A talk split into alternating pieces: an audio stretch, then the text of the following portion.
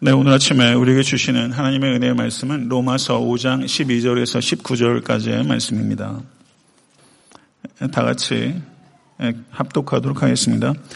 그러므로 한 사람으로 말미암아 죄가 세상에 들어오고 죄로 말미암아 사망이 들어왔느니 이와 같이 모든 사람이 죄를 지었으므로 사망이 모든 사람에게 이르렀느니라. 죄가 율법 있기 전에도 세상에 있었으나 율법이 없었을 때에는 죄를 죄로 여기지 아니하였느니라. 그러나 아담으로부터 모세까지 아담의 범죄와 같은 죄를 짓지 아니한 자들까지도 사망의 왕노릇하였나니 아담은 오실자의 모형이라. 그러나 이 은사는 그 범죄와 같이 아니하니 곧 한 사람의 범죄를 인하여 많은 사람이 죽었은즉 더욱 하나님의 은혜와 또한 한 사람 예수 그리스도의 은혜로 말미암은 선물은 많은 사람에게 넘쳤느니라.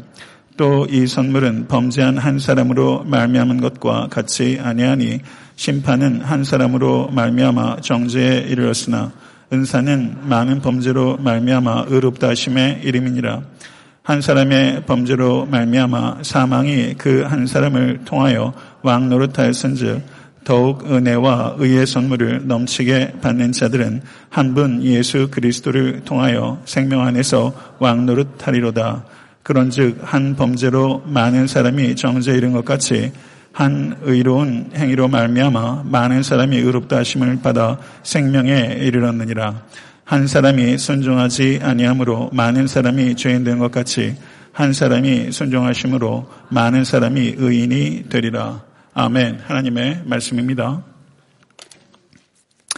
어, 한 조각가가 멋진 그 동상을 어, 작은 도시의 도시 광장에 세웠습니다. 아, 그 동상이 만들어진 배경은 이렇습니다. 한겨울 폭풍 속에 암초의 자초에서 배에 많은 승객들이 목숨이 경각에 달렸습니다. 아, 그런데 우연히 아, 그 도시의 한 그 이름 없는 어부가 아, 그 장면을 목격하고 자신의 목숨을 무릅쓰고 아, 수많은 사람들을 구조하게 된 것입니다. 그래서 아, 시에서 감사의 뜻으로 이 어부의 헌신에 감사하여 동상을 세우게 된 것입니다. 그런데 어느 날 여름 그 불량배들이 마을을 소란스럽게 하더니 그 조각상에 붉은색 페인트를 가서 칠하고 그만 둔기로 내려쳐서 동상에 크게 훼손되게 된 것입니다. 어, 시의회가 아, 모였고 다시 그 조각가를 소환해서 다시 동상을 제작을 부탁하게 된 것입니다. 그런데 조각가는 이전의 동상으로 그대로 복원한 것이 아니라 다시는 그런 일이 발생하지 않도록 훨씬 강도가 높은 재료로 더욱 견고하게 멋지게 만들었다는 것입니다. 두 번째 아담이자 마지막 아담이신 우리 주 예수 그리스도께서 이, 상, 이 세상에 오셔서 하신 것은 단지 세상을 첫 번째 아담이 타락하기 이전에 에덴으로 복구시키는 것이 아니라 그것보다 훨씬 더 좋은 새 에덴을 이 세상에 시작하신 것입니다. 마틴 로이드 존스 목사님께서 오늘 본 말씀 로마서 5장 12절 이하의 말씀을 로마서의 심장이라고 이야기를 했습니다. 저는 이 말씀을 이전에도 몇 차례 설교한 바가 있습니다. 새벽 예배 때 본문을 나누어 설교했고 제 나름대로는 이해를 가지고 있다고 생각을 했는데 어저께 이렇게 저렇게 연구하면서 어, 얼마나 제 이해가 미흡한가 하는 것에 대해서 실감을 했습니다. 그래서 아, 존 파이퍼 목사님도 오늘 본문 5장 12절부터 21절의 말씀을 한, 한 대여섯 번의 설교를 통해서 완성하셨고, 마틴 로이드 존스 목사님도 그 유명한 로마서 강의에서 한 10회 이상 오늘 본문을 다뤘는데, 아, 한 차례 설교 안에 본문의 논리적 구성을 충실하게 따라가면서 그 신학적 주제를 아, 균형 있게 다룬다는 것은 어, 제 역량 가지고는 어, 역부족이다. 네, 그거를 어저께 많이 느꼈습니다. 로마서의 심장을 다루기에는 저는 여전히 많이 미흡하다 이런 걸 제가 어저께 느꼈고요. 그래서 심장 수술을 마치 처음 하는 그런 미숙한 외과 의사처럼 그렇지만 진심을 가지고 조심스럽게 하나하나 저에게 알려주신 만큼 그리고 제가 깨달은 만큼 논리적으로 부족하고 충분히 깊지 못해도 어, 그 안에서 주셨던 은혜만큼 성도님들과 정직하게 우자 합니다.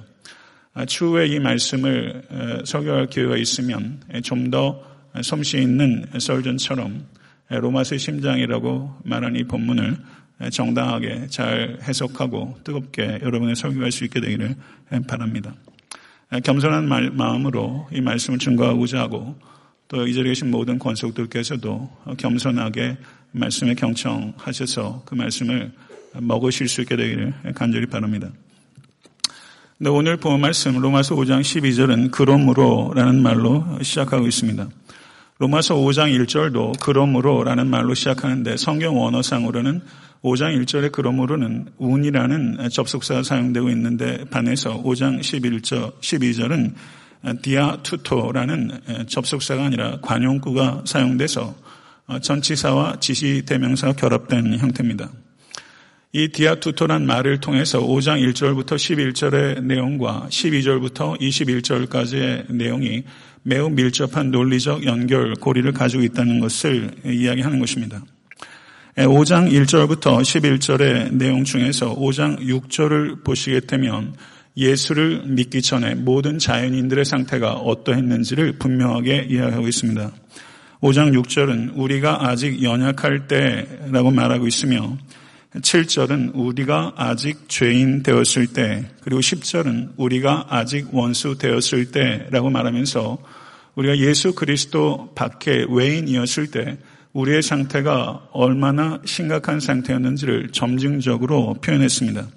우리는 다 연약한 때에 죄인 되었을 때, 심지어 하나님과 원수 되었을 때 그리스도께서 우리를 위하여 죽으심으로 말미암아 구원을 받은 사람입니다. 할렐루야.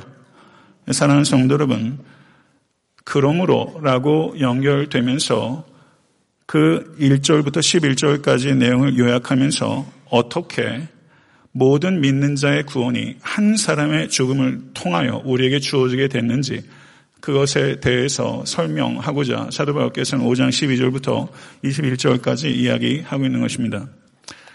저는 원래 당초 계획은 12절부터 21절까지 강의하고자 했지만 10, 20절에서 21절은 또 다른 율법이라는 개념이 나오기 때문에 그것까지 설명하기에는 흐름상 어, 충분하지 못하다 판단돼서 12절부터 19절까지로 본문을 줄이게 된 것입니다.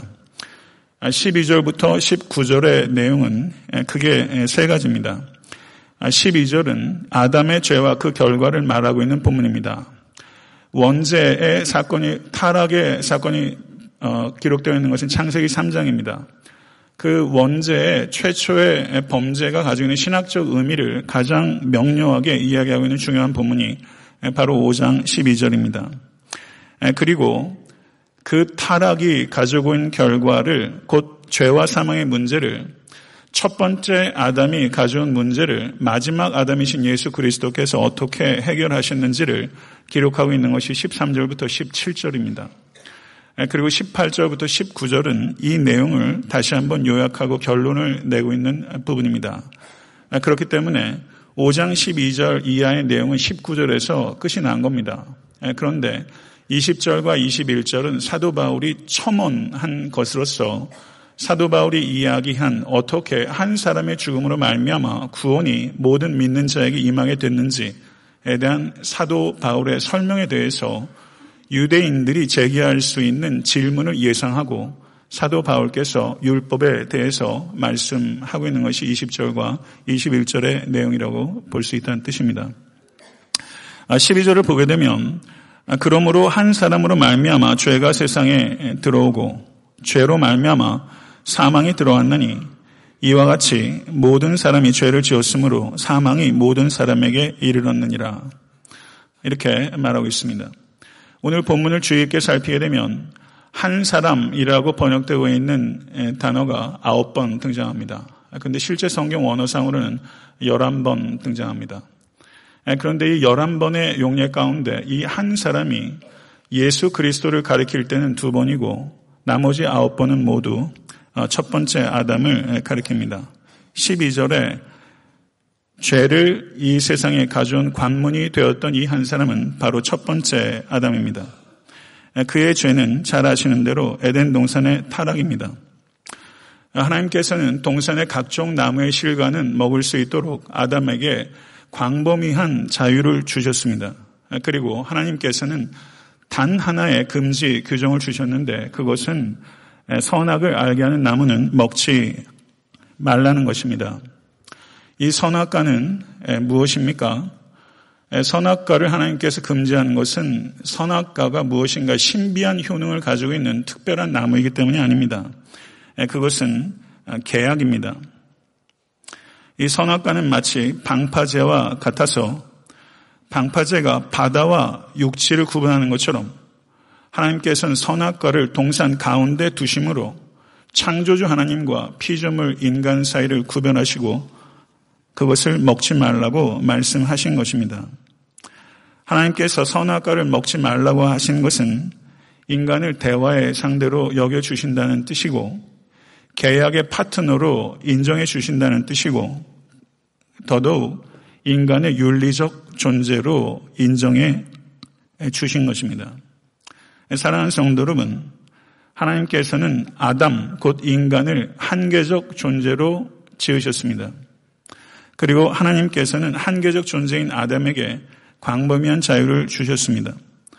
그래서 하나님께서는 아담이 그 주신 자유를 가지고 한계 안에서 살아갈 수도 있고 한계 밖으로 나갈 수도 있도록 책임적 존재가 될 수 있도록 하신 것입니다. 성도 여러분, 하나님께서는 우리들을 책임적 존재로 높여주셨습니다. 우리에게 책임적 존재로 윤리적 명령을 주셨다는 것은 그것으로 우리에게 멍해를 씌우시기 위한 것이 아니라 윤리적 존재로 우리에게 영예를 씌워 주신 것입니다. 하나님께서는 자유롭게 선택할 수 있도록 허락해 주심으로 말미암아 인간과 인격적 관계를 맺기를 원하시고 계십니다. 이 하나님의 뜻을 깨달으시고 더욱더 하나님과 더 깊은 인격적 관계를 맺으시는 한 해가 될 수 있게 되기를 간절히 바랍니다. 네, 성도 여러분, 자유는 민주주의의 결과가 아닙니다. 네, 자유는 인간의 피를 통해서 인간이 쟁취한 것이 아닙니다. 예수 그리스도의 피로 자유가 우리에게 주어진 것입니다. 그것이 참 자유입니다. 그리고 인간에게 주어진 자유는 무제한의 자유가 아닙니다. 무제한의 자유는 모든 것을 파괴하게 되는 방임입니다. 성도 여러분, 물고기에게 자유를 주기 위해서 물고기를 물 밖으로 꺼낼 수 없습니다. 아무것도 모르는 어린아이들은 그럴 수 있을 것입니다. 그러나 물고기를 물이라는 한계 밖으로 꺼내게 되면 물고기는 영락없이 죽습니다. 하나님께서 우리에게 주신 한계 밖으로 사람이 튀어나가게 되면 그것은 자유가 아니라 곧 죽게 되는 길이고 자기 자신뿐만 아니라 서로를 죽이게 되는 길입니다. 한계 안에서 살아가는 존재, 한계 안에서 자유롭게 살아가는 존재, 그것이 인간인 것입니다. 그런데 하나님께서는 선악과를 통해서 인간이 한계적 존재라는 것을 분명히 말씀하셨는데 사탄은 인간이 무한계적 존재라고 거짓말을 합니다. 선악과를 먹으면 하나님과 같이 될 것이라고 거짓말을 하는 것입니다. 죄를 그리스어로 하마르티아라고 합니다. 그리고 헬라어로 헤트라고 합니다. 이 죄가 죄를 표현하는 이 히브리어와 헬라어도 동시에 갖고 있는 의미가 있습니다. 그것은 잘 아시는 대로 관역을 벗어나다라는 뜻입니다. 인간은 관역을 벗어나게 되면 두 가지 방향으로 나아가게 됩니다. 관역을 벗어난 인간은 자기 절대와의 방향으로 치닫거나 자기 혐오의 방향으로 달려가게 되는 것입니다. 이것을 기억하십시오. 자기 절대와는 자기 자신을 하나님의 자리에 앉히는 적극적인 우상 숭배라고 할 수 있고 자기 혐오는 자기를 경멸하고 하나님 대신에 다른 피조물을 하나님 자리에 앉히는 수동적인 우상 숭배라고 할 수 있습니다. 성도 여러분, 전통적인 신학은 죄에 대해서 주로 어떻게 정의했냐면 자기 절대와 죄는 교만이다. 이렇게 이야기를 많이 해왔습니다. 이것이 전통적인 신학이고 맞는 이야기입니다. 그러나 그것은 충분하지 않다라는 것입니다. 죄는 교만만 있는 것이 아닙니다. 자기 절대와 교만. 죄는 훨씬 얼굴이 복잡합니다. 죄의 얼굴은 어, 단면적이지 않고 여러 가지 얼굴을 가지고 있습니다. 무슨 말인고 하니 과도한 자기 사랑의 죄가 있다면 깊숙한 자기 증오의 죄도 있다는 것입니다. 특별히 현대의 많은 사람들이 교회 안에 있는 사람 말할 것도 없고 세상 사람들 어, 자존감이 없어서 매우 깊숙한 자기 증오에 시달리고 있는 사람이 있습니다. 성도 여러분, 과도한 자기애와 그리고 깊숙한 자기 혐오를 가지고 있는 사람이 어떻게 다른 사람들과 아름답고 원만한 관계를 가질 수 있겠습니까? 그 결과는 이웃과 단절되고 그리고 급기야 자기 자신으로부터도 어, 소외되는 것을 우리는 깊이 생각해야 됩니다. 성도 여러분, 하나님께서는 우리를 관계적 존재로 지으셨습니다. 하나님께서 우리를 창조하신 것은 하나님과 전적으로, 우리와 전적으로 다른 존재인 하나님과 아름다운 관계를 맺기 원하십니다. 그리고 하나님, 우리와 상대적으로 다른 피조물들과 아름다운 관계를 맺으며 살아가기를 원하십니다. 우리와 전적으로 다른 하나님, 그리고 우리와 상대적으로 다른, 다른 피조물과 아름다운 관계를 맺으며 살기를 원하시는 것이 하나님의 창조의 목적입니다. 그렇다면 우리는 죄를 이렇게 정의할 수 있다는 것입니다. 다른 타자들과 갖는 관계성을 부인하는 것이 죄이다. 다른 타자들과 갖는 관계성을 부인하는 것이 죄이다. 하나님과의 관계를 부인하고 우리와 상대적으로 다른 다른 사람들 그리고 창조 세계와 관계를 갖는 것을 부인하는 것이 죄이다. 그런 의미에서 한마디로 요약하면 죄는 이렇게 이야기할 수 있습니다. 저를 한번 따라하시죠. 죄는 다름에 대한 관용의 결여다. 죄는 다름에 대한 관용의 결여다. 이렇게 정의할 수 있다는 것입니다. 함축적으로 이야기한 것이기 때문에 다소 생소하게 느껴질 수 있지만 저는 죄에 대해서 매우, 매우 성경적이고 신선한 관점이라고 생각합니다. 제가 설교를 준비할 때마다 매번 새롭게 새롭게 읽는 책들이 있습니다. 특별히 조직신학 책들도 제가 종종 읽게 되는데 최근에 읽은 조직신학 가운데 이와 같은 정의들을 보면서 제가 아주 무릎을 치고서 탁월하다 이런 생각을 했습니다. 성도 여러분, 생경한 언어지만 그것이 조명해 주는 진리의 깊이를 여러분도 맛보고 저도 맛볼 수 있게 되기를 간절히 바랍니다. 다름에 대한 관용의 결여. 이게 죄입니다. 부부 간의 관계도 그렇고 교회 안의 성도 안의 관계도 그러합니다. 그런데 사도 바울은요. 아담이 죄를 지었다라고 표현하진 않고 아담으로 말미암아 죄가 세상에 들어왔다라고 표현했습니다. 죄를 의인화해서 표현한 것입니다. 왜 그렇게 했을까요? 21절을 보게 되면 죄가 사망 안에서 왕노릇했다라고 말하면서 더 분명하게 죄를 의인화하고 있는 것을 볼 수 있습니다. 죄를 의인화한 사도 바울의 의도는 무엇입니까? 그것은 죄를 마치 인격체인 것처럼 다름으로 말미암아 죄가 소극적인 의미가 아니라 인간의 삶에 침투해 들어와서 인간을 다스리고 적극적이고 파괴적이며 파급력이 강한 폭군과 같은 것이 죄다. 이것을 사도 바울께서 분명하게 이야기하기 위해서 죄를 의인화해서 설명한 것입니다. 성도 여러분, 올 한해 여러분과 저에게 있어서 가장 중요한 싸움은 죄와 싸우는 것입니다. 이 난폭한 군주와 같은 죄와 싸우기 위해서 우리는 우리 힘으로 이길 수 없습니다. 하나님의 전신갑주를 입으신 모든 권속 되실 수 있게 되길 간절히 바라고 그래서 넉넉한 승리를 체험하실 수 있게 되기를 축원합니다.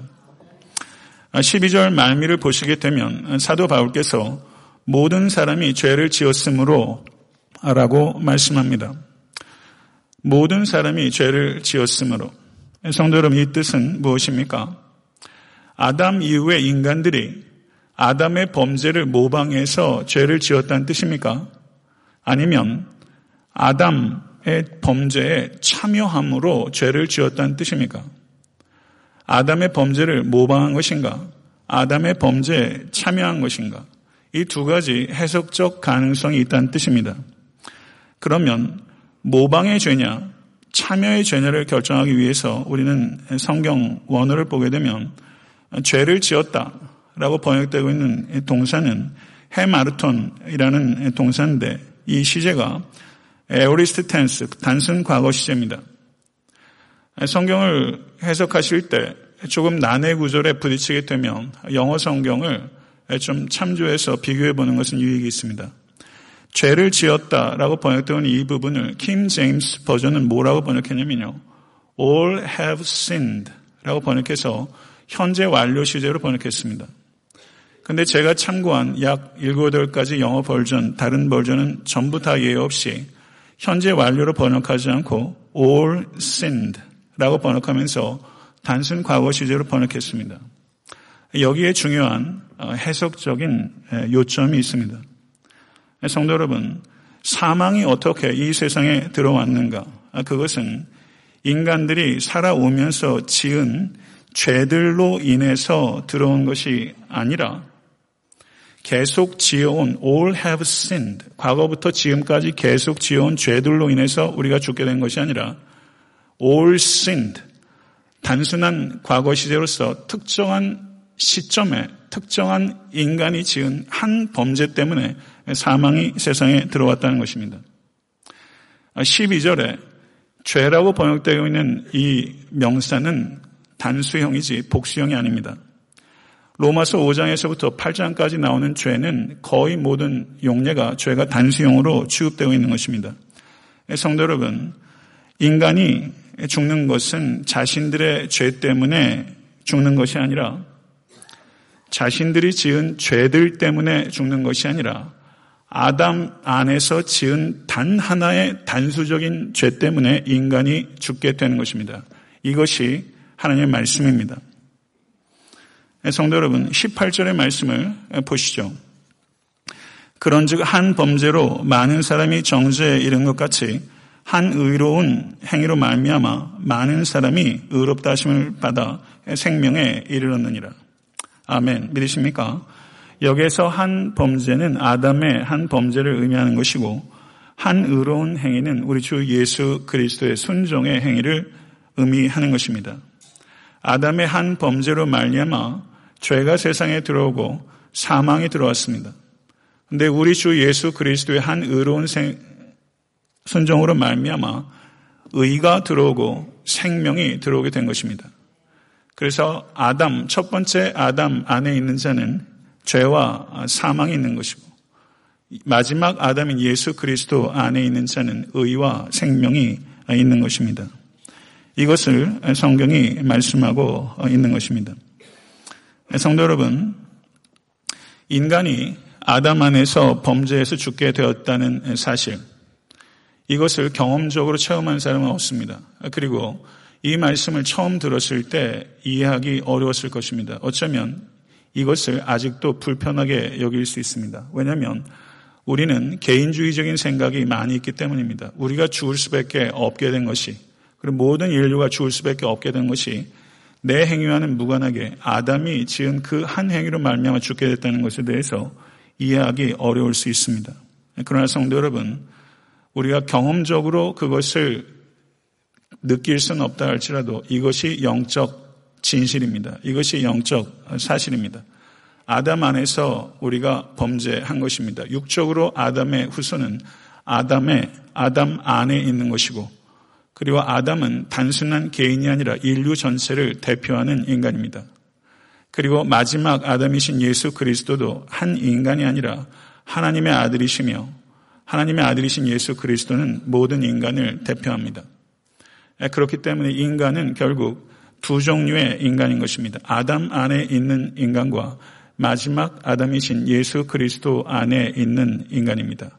이것이 인간의 소속입니다.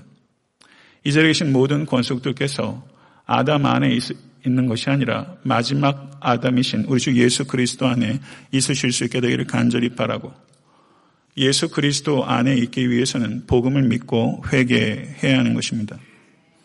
네, 성도 여러분, 아담의 죄와 그 결과를 어떻게 해결하셨는지에 대해서 기록하고 있는 것이 15절부터 17절까지의 내용입니다. 15절의 말씀을 보시죠. 그러나 이 은사는 그 범죄와 같이 아니하니 곧 한 사람의 범죄를 인하여 많은 사람이 죽었은즉 더욱 하나님의 은혜와 또한 한 사람 예수 그리스도의 은혜로 말미암은 선물은 많은 사람에게 넘쳤느니라. 여기에서 같이 아니하니라고 말하면서 대조하고 있습니다. 사도 바울은 무엇을 대조하고 있는가?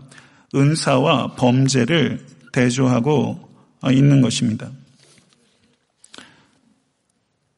성도 여러분, 인류는 아담 안에서 이 땅에 태어날 때, 육적으로 태어날 때 아담 안에서 태어납니다.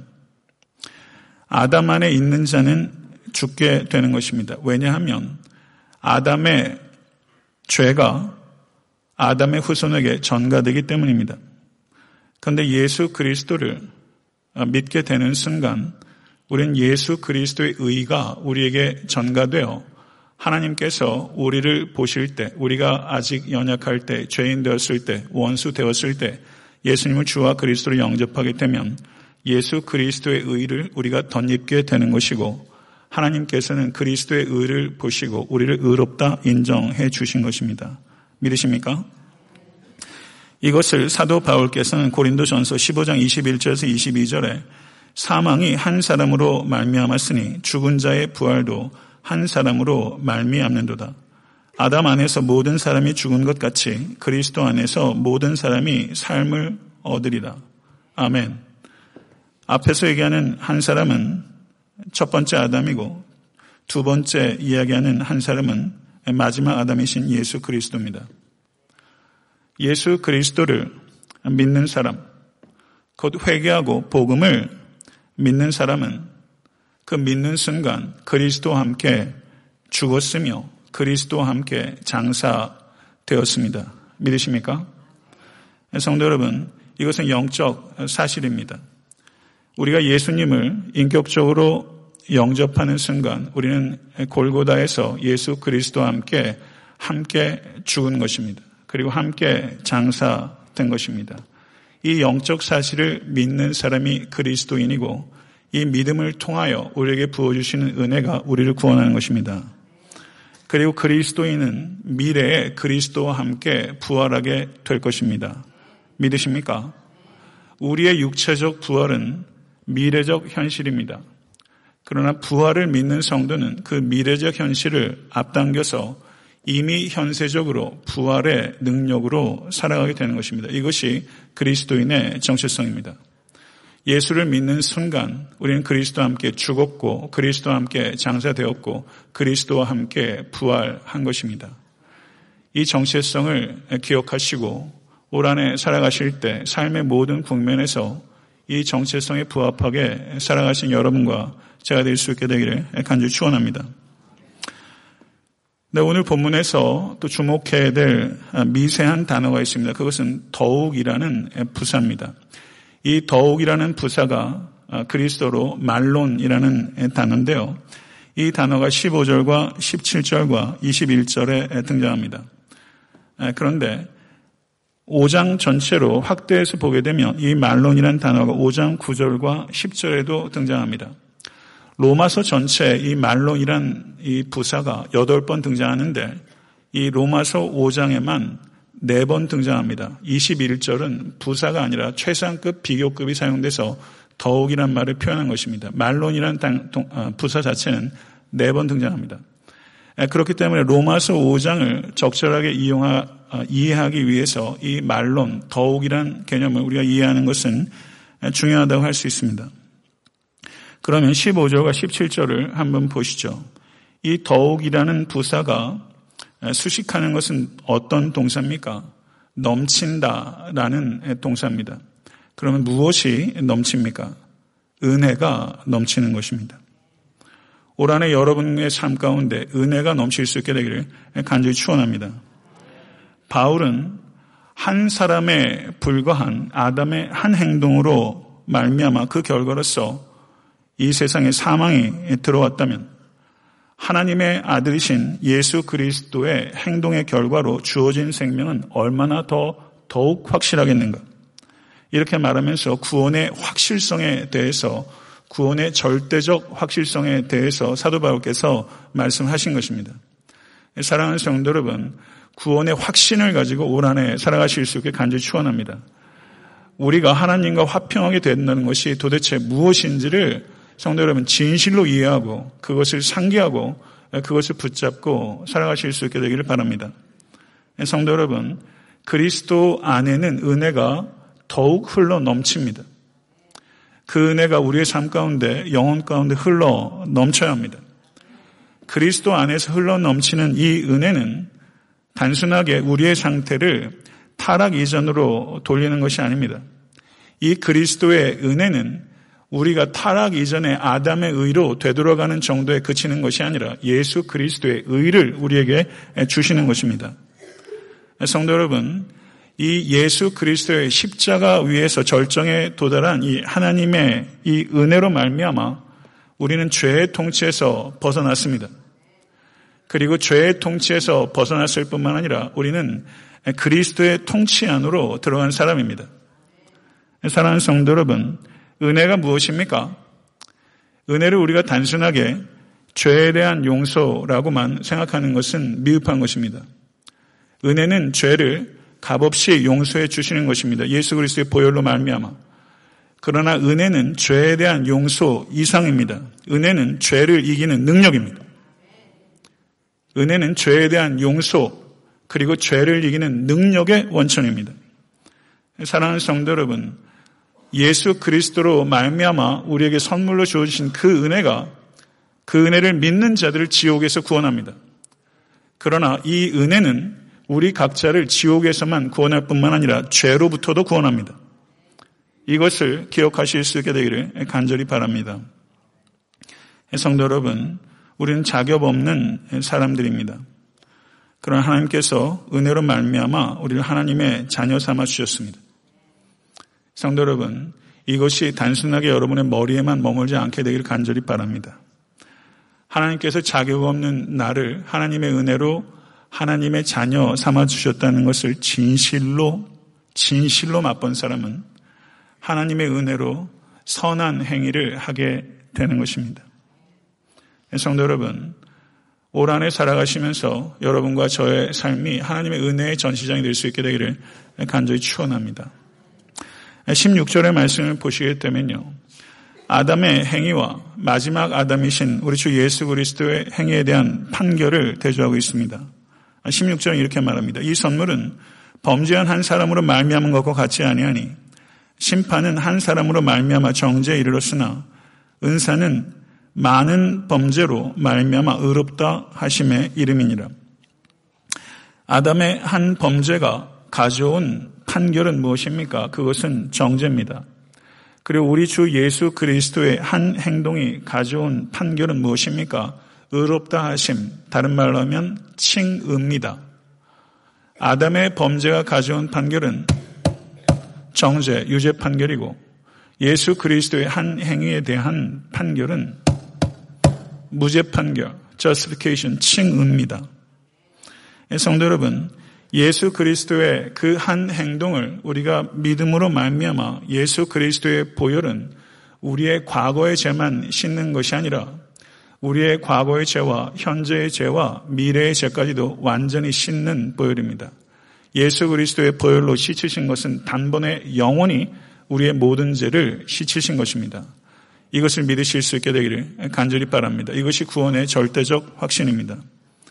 예수 그리스도의 보혈이 우리의 과거와 현재와 미래의 죄를 다 씻었다는 것을 믿는 사람은 성도 여러분 거룩하게 살 수밖에 없습니다. 그렇기 때문에 결코 함부로 살 수 없습니다. 성도 여러분 이것을 기억하실 수 있게 되기를 간절히 바랍니다. 칭의된 성도는 반드시 성화의 길을 걸어갑니다. 만약에 하나님의 은혜로 말미암아 죄를 이기는 능력의 원천인 은혜로 살아가는 추구와 열매가 전혀 없다면 하나님의 은혜로 구원을 얻는다는 것을 지적으로는 알지만 성령으로 거듭나지 않은 사람입니다. 층이 되었는데 성화되지 않을 수 없습니다. 성화된 사람은 층이 된 것입니다. 그리고 층이 된 사람은 반드시 영화된 것입니다. 층이 된 사람은 절대 안전합니다. 사랑하는 성도 여러분, 이것을 굳게 믿으실 수 있게 되기를 간절히 소원합니다. 17절은 아담과 그리스도의 한 행위에 대한 판결, 그 곧 정죄와 칭의의 궁극적인 결과가 무엇인가? 그것은 사망과 생명이라고 말을 합니다. 그리고 사도 바울께서는 사망이 왕노릇하는 것과 사망이 왕노릇한다는 표현을 5장 14절에서 17절, 21절 세 차례 반복하고 있습니다. 사망이 왕노릇한다는 것은 어떤 뜻입니까? 인생의 끝에만 사망이 있는 것이 아니라 아담 안에 있는 자들은 인생의 끝에 있는 사망이 살아있는 동안에서도 왕노릇하며 영향을 미친다는 것을 가리키고 있는 것입니다. 성도 여러분, 그리스도 안에 있는 자는 만왕의 왕이신 주님을 모시고 사는 사람들입니다. 그리고 이 땅에 살면서 만왕의 왕이신 주님을 모시고 그리스도인들은 이 땅에서도 그리스도와 함께 왕노릇하며 살아가게 되는 것입니다. 성도 여러분, 마지막 아담이신 예수 그리스도께서 십자가의 순종을 통해서 그리스도 안에 있는 자들에게 은혜가 넘쳤고 그 결과로 우리에게 영원한 생명이 주어졌습니다. 그리고 이 땅에서도 우리는 그리스도와 함께 왕노릇하며 세상을 다스리는 책임 있는 존재가 된 것입니다. 이것이 사도 바울께서 오늘 본문을 통해서 이야기하고 있는 바입니다. 그리고 이와 같은 내용을 18절과 19절에서 사도 바울이 요약하고 결론을 내리고 있는 것입니다. 그런즉 한 범죄로 많은 사람이 정죄에 이른 것 같이 한 의로운 행위로 말미암아 많은 사람이 의롭다 심을 받아 생명에 이르렀느니라. 한 사람이 순종하지 아니하므로 많은 사람이 죄인 된 것 같이 한 사람이 순종함으로 많은 사람이 의인이 되리라. 아멘.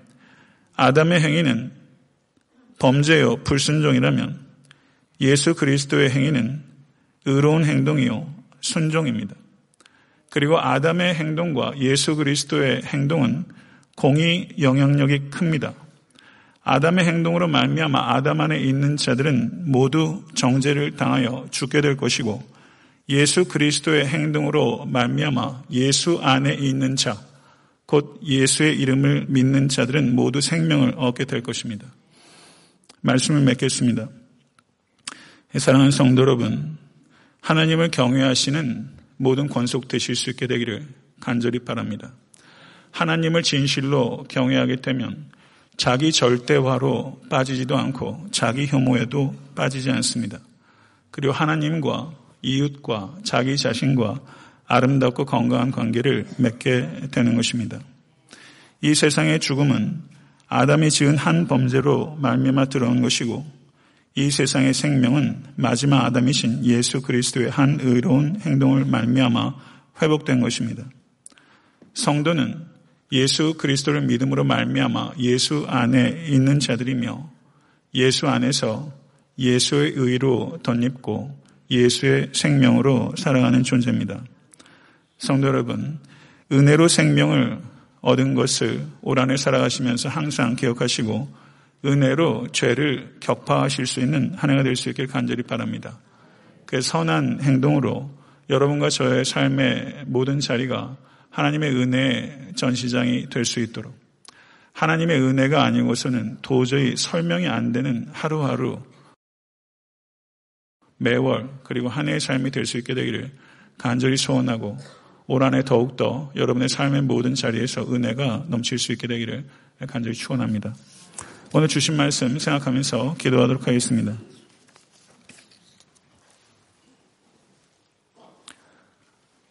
존귀하신 주님, 아담의 한 범죄로 말미암아 죽을 수밖에 없었던 우리들, 그리고 아담의 부패한 죄된 속성을 유전하여 우리도 참으로 많은 죄악들을 범하여 살아왔나이다. 그렇지만 하나님께서 우리가 아버지 하나님, 우리의 죄가 진홍 같을 때 하나님께서 예수 그리스도의 보배는 피로 말미암아 하나님의 은혜로 값없이 우리를 구원해 주셨고 또 그 은혜 안에서 살아갈 수 있도록 인도해 주시니 감사합니다. 올 한해 살아갈 때 복음의 진리 위에 굳건하게 설 수 있는 모든 권속과 교회가 될 수 있도록 인도하여 주셔서 이 복음을 자랑할 수 있도록 인도하여 주시고 이 복음 때문에 자, 아버지 하나님 좁은 길을 걸어가며 손해와 불이익과 위험조차도 감수하며 악한 세상에서 그리스도의 십자가를 더욱더 높이 들 수 있는 모든 권속될 수 있도록 인도하여 주시옵소서. 내 힘으로 할 수 없사오니 하나님의 영을 부어주셔서 아버지 복음을 더욱더 사랑하고 전하지 않고는 견딜 수 없는 뜨거운 심령들 될 수 있도록 인도하여 주시옵소서. 아버지 진리 안에 더욱더 자유함 얻은 모든 권속들 될 수 있도록 도와주시고 복음의 능력과 축복이 삶 속에서 경험될 수 있도록 우리 각 사람에게 말씀하여 주시옵소서. 예수 그리스도 이름으로 간절히 기도드렸사옵나이다. 아멘. 네, 우리 다 같이